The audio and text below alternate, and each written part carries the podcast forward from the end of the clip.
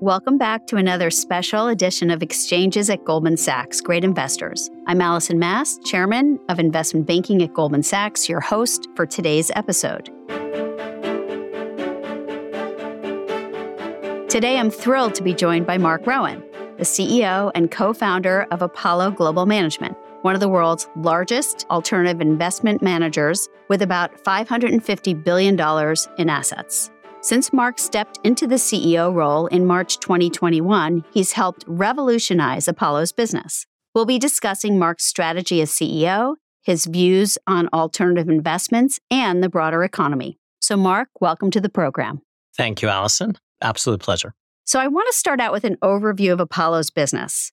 Just big picture, what does Apollo look like today? This will be a surprise for many. So, we are a publicly traded holding company down one side of that holding company is the largest retirement services business in the world, Athene. We are some 330 billion of assets under management, having started some 13 years ago with about $16 million. So it's been quite an adventure. Athene and its European subsidiary, Athora, they're insurance companies, but they actually insure nothing. They don't insure your life, they don't insure your health, they don't insure your property. What they give you and what they insure is your retirement. So if you think about what makes Athene successful and what Athene needs, it needs safe yield. If you can generate safe yield, you can be highly rated. You can also make good guarantees. On the other side of the business is the business that people think we're in. Apollo Asset Management, which is certainly much better known, at least in financial circles. Apollo will end the year circa 550 billion of assets under management, but it's a very different 550 billion than people will expect. 400 billion will be credit most of that credit will be investment grade. Wow. I don't think anyone would have thought that. Another 75 billion will be equity but hybrid risk. Think of mid-teens, lower risk, lower reward equity, and about 75 billion will be private equity in various forms, which is the historic business of Apollo and certainly the business that we've been in the longest. But as I suggested, it's a very different business than people probably expect from Apollo over a long period of time. Yep, for sure, based on that description. So, shortly after you took over as CEO, you merged with Athene, which you described. What does the merger with Athene do for Apollo? Apollo and Athene have been together for a really long time. In fact, Apollo was helpful in starting Athene and has always owned about 35% and been the largest shareholder. The merger brought together 100% ownership and therefore 100% alignment. Apollo had gotten too big and Athene had gotten too big to rely on the temporary alignment of 35%. Now, as a 100% fully aligned entity, we're just much more capable in the marketplace. And I'll give you an example and how synergistic the businesses are. So, Athene, as a guarantor of people's retirement savings, needs safe yield. Apollo, as an asset manager, creates safe yield. But Athene wants 25% of everything and 100% of nothing because they want to be diversified. The ability to link what Athene needs and a validator of a product to then Apollo's clientele is just second to none. As clients are now on a journey to experience alternatives, they're looking for a way to develop trust. Trust can be through a relationship that's been over a long period of time with some clients. But for new clients, particularly new markets and new segments, how do you develop trust? For us, one of the main answers is alignment. Seeing us as the largest owner of every product is just a great way to go to market and a very unique way to go to market. I know you're very focused on culture. Were there challenges in integrating those two cultures, and how did you deal with that? I think there could have been had we not lived together for a decade or more before the merger. I don't want to say this was easy, but it was easy because very little changed. There's no real upside to synergy of operations that which had needed to be combined had already been combined. There was no period of getting used to each other's style. We had all gotten used to each other's style on both sides over a long period of time. And so there were no misexpectations of what we expected to achieve. The merger has been just all good. This has exceeded absolutely every benchmark that I had for it. And the financial performance of Athene this year, first as the number one underwriter of annuities in the US, ahead of Met, ahead of Pru, ahead of Allianz, wow. is truly extraordinary. Give you a sense of scale. Athene is generating 50 billion of organic new business each year. That's amazing. It's a big business. That's a very big business. So I want to get your perspective on the current yield environment, given what you just said. You've said that Apollo's in the fixed income replacement business and believe your yield business could double in five years. So, in a world where liquid fixed income is now yielding around 5%, is the need for an alternative fixed income replacement the same? And how are you navigating that? So, I'll start with yes, it is still the same because ultimately clients are looking for excess return per unit of risk. They are responsible for paying liabilities that also move with the marketplace. So I step back and I think about who in the world needs safe yield, fixed income replacement. And what I mean by that is something that people have really not discussed before investment grade, but alternative. It's an interesting concept because we think alternatives are equity and hedge funds and high octane things. But I actually believe an alternative is nothing other than an alternative to publicly traded stocks and bonds. And therefore, alternatives go from double A to equity, levered equity in some cases. And so I look at the world today. Financial institutions need excess return per unit of risk. To the extent pension funds and endowments and other institutional investors believe that equity returns maybe are not going to be as robust going forward, they need excess return per unit of risk. Individuals, excess return per unit of risk, and certainly insurance companies and retirement services companies, excess return per unit of risk. We are fundamentally driven by the need to provide yield primarily to retirees. And everyone is a retiree at some point. Even you and I could be retirees. Hopefully. Hopefully. We aspire to that. But whether we provide that yield directly to our policyholders at Athene or we provide it indirectly to sovereign wealth funds and pension funds and endowments and institutional clients who in turn support their retirees, like it or not, we're in the retirement services business. And excess yield, safe excess yield, is a huge component of how these companies will ultimately meet their promises to their clients. So you've been quoted as saying that alternative investments could make up as much as 50% of investors' portfolios. How do you see that happening? Where do you see the biggest opportunities in alternatives? And how do you balance that with the lack of liquidity? So, one of the things I would say when we started in the business on the regulated side of the business 13 years ago, and we were trying to explain to regulators and rating agencies what our take on the business was, we developed a phraseology of talking about risk. So, where do you get excess return? You can take credit risk, you can take equity risk, you can take business startup risk, you can take valuation risk, or you can take liquidity risk. How much liquidity does a client need? In a retirement services company, you need appropriate amounts of liquidity, but you don't need to be liquid every day. If you're a pension fund or sovereign wealth fund and you look at their asset allocation, they are way too liquid, given that they have long term promises. And then if you flip to a high net worth individual, how much liquidity does a high net worth individual need every day? Does their whole portfolio really need to be liquid every day? Most people are way too liquid. And we've not offered them as an industry products that have been appropriate for all of their risk rewards, coming back to my definition of an alternative spanning from AA to equity. So I look out over five or seven years and I think about clients' portfolios, and they will be investment grade yield, alternative, total return, alternative, opportunistic, alternative, BDC and REIT, and hedge fund and infrastructure and equity. I believe, and we already have launched, an alternative to the S&P 500. And so for a portion of everyone's portfolio at every point in the risk reward spectrum, to the extent they can obtain hundreds of basis points of excess return per unit of risk for giving up liquidity, I think that's going to be a very powerful trade for individuals. And I think it will be a while until they get there because, again, it's about trust and education and us being really good product providers. Yeah, I think education is a very big part of it. You talked about the high net worth client, but how appropriate are alternatives, in your view, for true retail investors? Less, but it also comes back to a view of what an alternative is.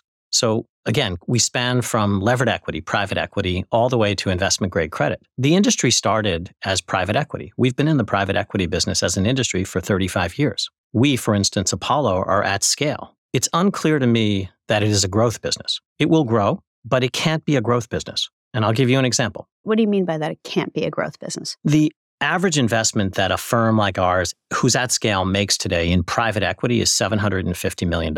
It's equity. Therefore, it's pure risk. Now, we may do it very well over a long period of time with a good track record, but we should not fool ourselves. It's still equity at the bottom of a levered capital structure. How many people do I want making $750 million pure risk decisions? Not that many. Not a lot. Is the answer. Yeah. And so if I try and scale the business inappropriately, I will end up with the worst of all outcomes. And so I think of the private equity business as a business that will grow, but not a growth business. And therefore, to the extent it is fully subscribed for by institutions today and by high net worth individuals, not only do I question whether true retail has the patience for 10 years or the appropriateness for 10 years, I question whether we as an industry have the capacity to create, because after all, we're alternative. The moment we become mainstream, we're no longer offering excess return per unit of risk. And now I go to the other end of the spectrum and I talk about fixed income replacement or investment grade alternative credit. At 400 billion ish, these markets are so large that even at 800 billion, we will still not be a relevant factor. And so, on the one hand, I look at equity, which I think of as a mature business, a great business, but a mature business. On the other hand, I think of as investment grade alternative, fixed income replacement, if you will. And I think we're in the very, very early innings, and I think it will scale a lot. And part of the job as CEO is to recognize that. We may hope and wish and pray that equity gets bigger, but it's all driven by excess return per unit of risk and our capacity to be good stewards of capital for our clients. So, just continuing on the scale theme, as CEO, you've set a goal to grow Apollo's assets to a trillion dollars by 2026. And you're already halfway there, have built up the credit business, moved more deeply into fintech, among other things. So, what are your specific goals for this year, 2023? No new toys. And I say that in joking, but if you think about our industry, and I'll use Apollo as a microcosm, but it is our whole industry. In 2008, we were 40 billion of AUM, 30 billion of private equity, and 10 billion of everything else. No business had scale. We will end the year circa 550 billion of AUM. Now, I'd like to say that growth is due to good management, but it's not. There have been some very powerful tailwinds in our business. But it also speaks to an environment where we've been growing very fast as an industry and as a firm. And we have not had a chance to stop and really think about what the industry looks like as we grow up. So each of us has added lots of people. We've added 400 people a year for the past three years. And We ended the year about 2,600 people in the asset management side of our business. Wow. There is so much to do in house. We had three initiatives when we began 22 build out our high net worth business, build out the capacity to originate investment grade alternative credit, and build out our Apollo Capital Solutions business. All three are in great shape and underway. Throughout 22, the prolific minds around the firm developed six other initiatives. And so now I point out that just the execution of what we have on our plate today will carry our business plan through 2026. The bar to a new toy is really high because, and I'm going to belabor this, adding people is not a negative but it does tax the culture. And this is the balance that we're certainly wrestling with. We are an amazing place to work. And I like what we've done. We are seen as large enough to do anything, but small enough to really still feel like a partnership. I've just said we're going to double the business. So, how do we have all of that be true? We have to be really careful about what we choose to do and what we don't choose to do. It can't just be about growing the business. And so, the way I describe our business plan or our goal it is to execute the business plan plus a little and like ourselves at the end of five years. Liking yourself in this business is very important, which comes back to culture and being really mindful about what we choose to do and not do and how we do it. So, talking about the culture, since you've been CEO for the last two years, what are one or two of the most important things you think you've done to invest in the culture? The most important thing for me is to recognize that we only offer our client one product, and that's judgment.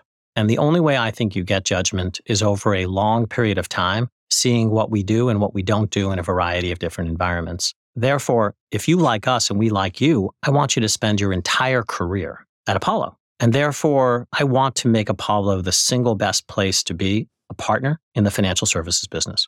And that's been the goal. And my trickle down theory is if the partners are happy, the principals who are midway through their career will see that there is a payoff and if the partners and principals are happy, we will become an incredible place for mentorship for associates and people bringing their career in financial services. But what we figured out is obviously, and you know this, you manage, it's not just about compensation. It's about day to day. It's about responsibility. It's about purpose. It's about a hundred little things. And so what's my job about? It's about a hundred little things. Because if there were one answer to this, I would certainly do that, but I'm not that fortunate. That all makes sense. So, we all get caught up in the day to day and the micro of our business, and we sometimes miss the fundamental changes that are reshaping the market, reshaping economies. So, when you think big picture, what are the shifts that you're focused on that are driving Apollo's businesses, the trends that you're following that you know are going to impact your forward? So I'll start in history because I do think history is incredibly important here, and they're still going to continue. So the biggest change in our business was actually the global financial crisis, the crisis of 2008. In the US, we had Dodd Frank. In Europe, there was other regulation. And there were fundamental changes introduced into the financial system, but we never experienced them. And the reason we never experienced them is almost the moment after Dodd Frank, we started printing $8 trillion and everything went up and to the right stocks, bonds, real estate, art, wine, cars, you name it. When 8 trillion of liquidity was pumped into the system, the logical thing happened. Interest rates dropped, risk premium disappeared, and everything went up. Okay, we've now had liquidity withdrawn from the system, and we seem to be returning to a mode of some normality. And I ask my peers and clients, are interest rates high today? No. Are spreads wide today? No. Is liquidity different today? No. This is actually what's normal. The last eight to 10 years is not normal. But if I look back and I look at the trends, and I'll come back to our business. We were 40 billion pre GFC, we're 550 billion today. We were powered by three big trends that I think were obscured by the printing of $8 trillion. The first is liquidity. And one of the consequences of Dodd Frank was to withdraw or make punitive dealer capital in the marketplace. So we have roughly the same amount of dealer capital or market making capital today as we did in 2008, yet markets are three times the size. What does that mean? It means nothing is liquid other than on the way up. And we just saw this in the UK. LDI was about liquidity for investment grade assets. But if you look at actually underlying liquidity of almost every instrument, it's actually quite low. And what's funny is what we thought was public was liquid, it's less so. What was private is now more liquid.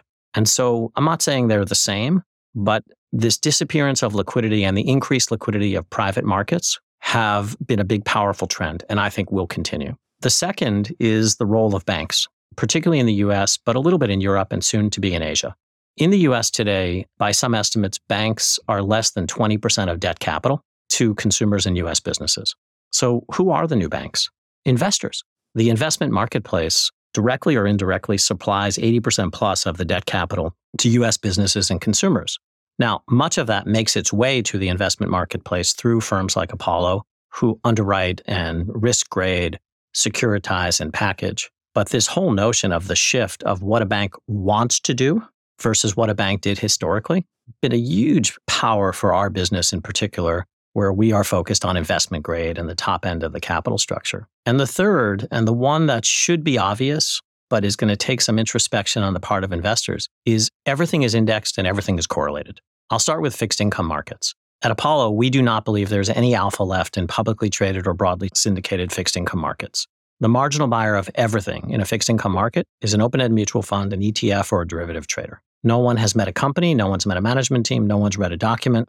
They buy when they get cash and they sell when they lose cash. How does someone who wants to create alpha against a market that's driven by liquidity? And then if I flip over to equity markets, a huge percentage of the equity market is S&P 500. A huge percentage of the equity market is ETFs or other form of indices. Five growth stocks are actually 25 to 30% of the S&P. So we all grew up thinking about stock markets and bond markets in a very fundamental way. It's not clear to me that they function in a fundamental way. And if you're a long-term investor, sure, there's a portion of your portfolio where you want beta. Buy your beta really cheaply. And then if you want alpha, you need to step away from publicly traded markets. This evolution of thinking is really just starting. It should be obvious, but it is just starting, even amongst professional investors. People are unwilling to look back at the last decade for what it was. And the last decade, I think we mistook investor acumen for market beta. And 2022 was just proof of that going in the other direction. It certainly was. So I want to talk about your early career. You started your career in the M&A group at the investment bank Drexel Burnham. I won't even tell people how many years ago that was. Yes. So it's actually where we first met. And during your time there, the firm hit financial difficulties when the junk bond market collapsed, as we used to call it back then, instead of the high yield market. The firm had liquidity issues and then was finally forced into bankruptcy in 1990. That's a lot of drama for your first job. So, what was that experience like for you? Awesome could not have been a better learning experience. Even in the final throes, it was a great way to understand that borrowing short and lending long rarely ends well. Lehman Brothers, unfortunately, was not paying attention to that. And a number of others along the way. But this notion of appropriate matching of liquidity to underlying obligations is a lesson that is actually seared in my skull. We will not make that mistake with me as CEO, nor my colleagues. We've just lived through this for so long. Drexel was also an amazing experience because it was a white sheet of paper. You were forced actually to think fundamentally about a client's business, a client's needs, and a potential solution.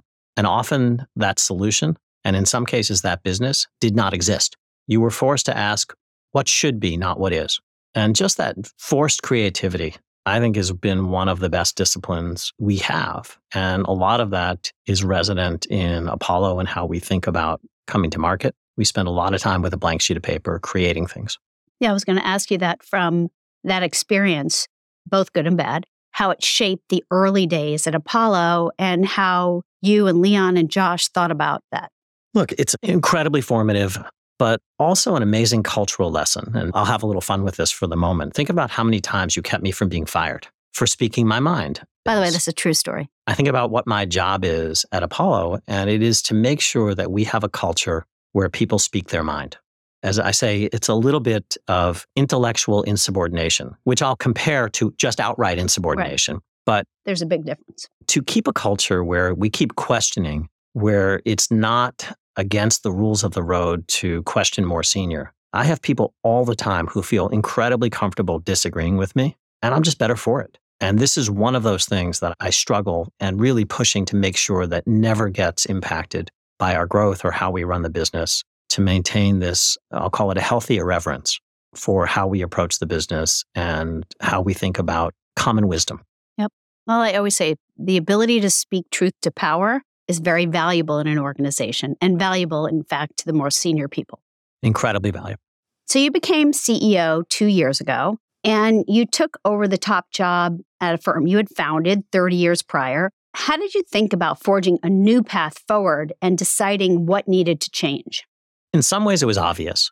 And I had done almost every job at Apollo. I was joking with someone the other day that since the firm started as private equity, and private equity is not that back office intensive, I actually did the books and records for the early years. So I've really had every job at Apollo. So I don't think I really wasted a lot of time understanding the organization. But charting the path as CEO has actually been really interesting because I used to do things. I'm now capable of doing things, but I realize it's not actually worth my time to do anything maybe it's not your job to do all those things. Well, I say it slightly differently. It took me about a year to realize that the only real value I had was to change the way people think. And if I could change the way you thought, then I could get 2,600 people to do my job rather than do it myself. It's a little bit like getting people to paint the fence. And so what I've done is I've picked a relatively narrow remit of strategy, of culture, of communication, of performance measurement. And I've chosen projects really important and strategic, but also really unimportant and symbolic with the sole purpose of changing the way people think. And it's been an interesting learning experience. And it is way more fun than I ever thought this was going to be because it's a whole different challenge. Even though it's the same entity, it's the same organization, and I've been there for a long time, it's a whole new way of thinking and it's a whole new set of challenges. And it really has reinvigorated my focus on the business. Now, you talked a little bit about when we walked in about talking to other CEOs when you took the job and getting advice from them.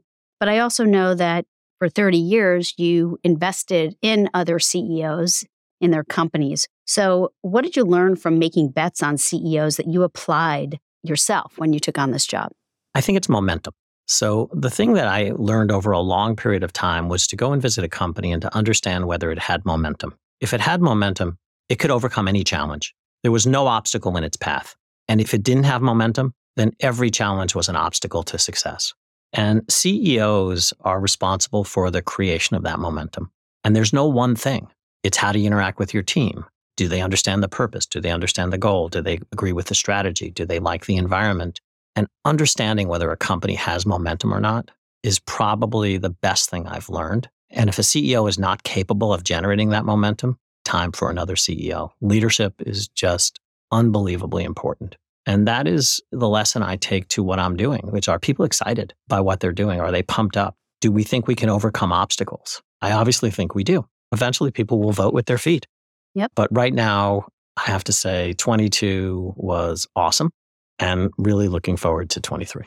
And I can just tell you from an outside perspective, people are very energized about your leadership style. So, whatever you're doing, it's working.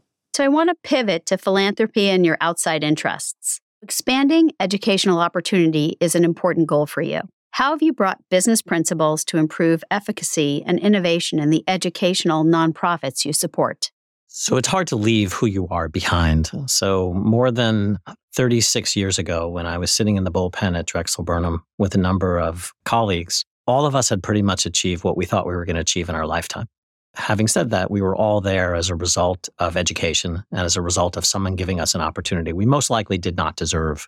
And so we got this crazy idea that we would start our own philanthropy, in this case in Israel, trying to provide that same opportunity. And it started as an after school tutorial, think Stanley Kaplan. And then we realized after school tutorial didn't touch enough kids, so we started training the teachers. Fast forward 36 years, we now oversee 44 schools, nearly 20,000 kids, 4,000 teachers, and run the largest, best equivalent of a public charitable charter in the peripheral communities in Israel.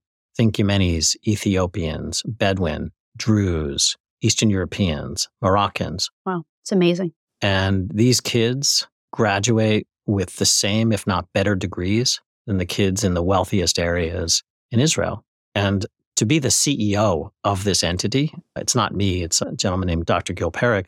Boy, what a terrible job. He has nothing but business people on his board who talk to him about being strategic, about leveraging each dollar or shekel in this case, about the principles of managing. It's not all that different. The outcomes you want are different than money, but the process that you go through is not all that different. And it's unbelievable to see someone who was a high school principal, totally interested in philanthropy, who is now just an incredible closer in a philanthropic context. And he runs a 70 person organization. And I wouldn't want to compare his management skills against mine because I wouldn't compare as well.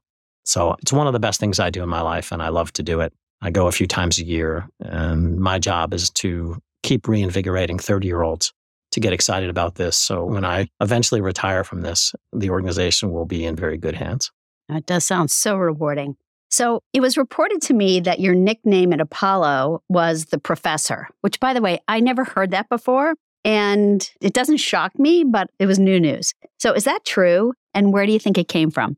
You never know what people say about you because they, they weren't saying it to me. I've heard uh, you called many other things, which yes. I won't repeat. Look, I'll take it as the compliment it was meant, which is to say, and this is really a message to people coming up in their career. The way you get to progress in your career is you master what you're supposed to be responsible for. If you master what you're responsible for and you're generous in sharing that knowledge, it comes back to you multiple folds. The number of people who I sat in the bullpen with who helped me and I helped is just off the charts. They're too numerous to count. And today they run sizable firms. The network that I accidentally built through the sharing of knowledge and through the mastery of what I was responsible for, I think is in large part responsible for where we are today.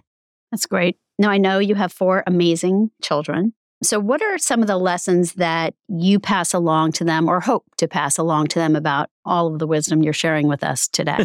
it's the obvious, but of course, that if I say it, it can't be true of at course not, because you're the father. It's the piece of advice that I got that I keep giving to them, which is don't be defensive, be curious. We live in a time that is so polarized, and particularly amongst smart people. The natural reaction to someone who disagrees with you is immediately to tell them why they're wrong and you're right. It's just so in our nature to do because you've thought through your arguments. If you can just teach yourself to take a breath and wait 10 seconds, someone will actually share with you something that you will never get otherwise. Now, you may 90% of the time still disagree with them, but the mere pause is actually one of the most powerful things. People listen to you. You're understood. You hear another argument. You hear another point of view. And it's not just business advice. It's advice across the spectrum. And I still try to follow it myself and I haven't yet mastered it, but I'm getting close. Yeah, somebody once told me that you never learn anything when you're talking. Never. Which I think about a lot in meetings with clients. If you say less, you just learn, they just talk. So you're obviously very busy between your life, your work, your philanthropy. What do you do for fun? Do you have hobbies that help you relax and recharge? Tons. I could fill my life with hobbies. Like? So for my age and job, I am shockingly good on a mountain bike. Wow, that's impressive. Shockingly good. We'll see how long that lasts. Right now, there's no injuries. But I've gotten to Hopefully. be able to take my bike with me on lots of trips. I certainly take it to Israel. But I know coming up, we have a president's vacation and I'll be in the desert outside Tucson Nice. on my bike. It's just in terms of clearing your mind and getting some exercise at the same time. And then I like to build things and I build things all the time. Build things like what? Lego? Or like you build a bench? Do you I desi- woodwork? I What you design and build houses, design and build restaurants, design and build cottages, design and build ships, boats. It's shockingly interesting. I don't know what side of my personality this appeals to, but there's some order and problem solving. And when asked, I always tell people that if I were not in the financial services industry, Be- I'd be an architect. Maybe it's the professor. Maybe this all comes You know, circle. it's uh, you have to get to the bottom of that at some point. But I do love building things. So I want to do a little bit of a lightning round before we end. Short answer questions. What was your very first investment that you made? Vail Resorts. Vail Resorts. That was an awesome investment. awesome investment, not just a great financial investment, but a great learning experience with a town that was getting ready to declare eminent domain to protect a national treasure from the rapacious financiers in New York. And, was that you, the Yes. rapacious financier? and 12 years later, when we finally sold our position, they couldn't believe we were finally going to sell our position and we're sad. It was just an amazing community building effort. Not to mention, I went from about a level four skier to a level eight skier. Speaking of hobbies. Okay, so what's the biggest lesson that you learned from an investment? Either one that went well, or sometimes we actually learn the best lessons from ones that don't go well. I come back to momentum right away. You instinctively know, particularly when you've been doing it as long as we have, but we're always reluctant to make change. We always think it's going to get better, and it never does. Leadership just is unbelievably important to the outcome of an investment. Which investor, living or dead, do you admire the most? I'd say John Bogle, not only a good investor and a good understanding, but actually productized, really thought about what the elements of success to an investment were, not just compounding, but low cost, access. Pretty amazing. I find a lot of the quotes that really resonate with me today actually came from him. And I'm not above borrowing a good quote from someone else, uh, with attribution, of course. Of course. Who is your biggest mentor? And it's okay not to say me. It has to be Mike Milken. There's no way around that. And it's probably not for the reason that people expect. Not only was he the single best salesman and the hardest working and the most competitive, but he would walk by my desk every day when I lived in California and he would ask me one question. And every day he would ask me a different question and I would never know the answer to that question. And you have to understand that I was supposed to be really smart. I was actually really good at this, but he was asking me questions that were really forcing me to think. He was making associations, he was asking me analogies. And it really was just an incredibly humbling as well as an incredibly motivational time in life. And also just an incredibly kind person. I would agree with all that. What years were you in California? I don't remember that. So I lived in Los Angeles in 1987, right after the October crash, and again in 1989 for Mike. Okay, so what sector do you feel is not getting enough attention right now? it has to be financials. I think the change in the way the world works today is so poorly understood by investors. Many investors are still fighting the last war. And I look at how the big banks and financial institutions have come through this period of instability. I think there's not a lot of appreciation for just how fundamental the change has been in financial services. What's the best piece of investment advice you can give to our listeners that you wish someone had told you when you were uh, younger? I hate to repeat myself. Literally, it's that 10 second gap. Don't be defensive, be curious. Even as an investor, we all do our research. We all think we know something. Just the ability to listen is really the best advice. That is great advice. All right, and then my last question is what are you currently reading now? It's eclectic. So the easy stuff is Smart Brevity. Smart Brevity is a really easy read by the folks who backed Axios. And it really talks to all of us about the style in which we communicate. And it's very easy to write a long letter. It's very hard to write a short one. That's what Smart Brevity is about. Reading a book on anti Semitism that Bari Weiss wrote, for me, very important to my philanthropic efforts. And then just a throwback. I actually just finished Something Wicked This Way Comes. Think about how long ago that was written, Ray Bradbury, and what an amazing story. So, those three. Those are great. I'm going to have to buy one or two of those, which I don't have. Smart Brevity first. So, Marc, thank you so much for joining me on the podcast. It's always such a pleasure to speak with you. Thank you.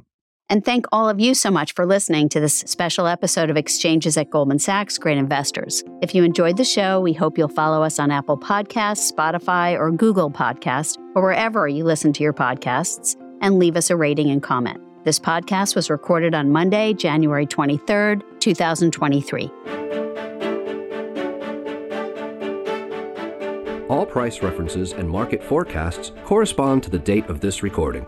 This podcast should not be copied, distributed, published, or reproduced in whole or in part. The information contained in this podcast does not constitute research or a recommendation from any Goldman Sachs entity to the listener. Neither Goldman Sachs nor any of its affiliates makes any representation or warranty as to the accuracy or completeness of the statements or any information contained in this podcast, and any liability therefore, including in respect of direct, indirect, or consequential loss or damage, is expressly disclaimed. The views expressed in this podcast are not necessarily those of Goldman Sachs, and Goldman Sachs is not providing any financial, economic, legal, accounting, or tax advice or recommendations in this podcast. In addition, the receipt of this podcast by any listener is not to be taken as constituting the giving of investment advice by Goldman Sachs to that listener, nor to constitute such person a client of any Goldman Sachs entity.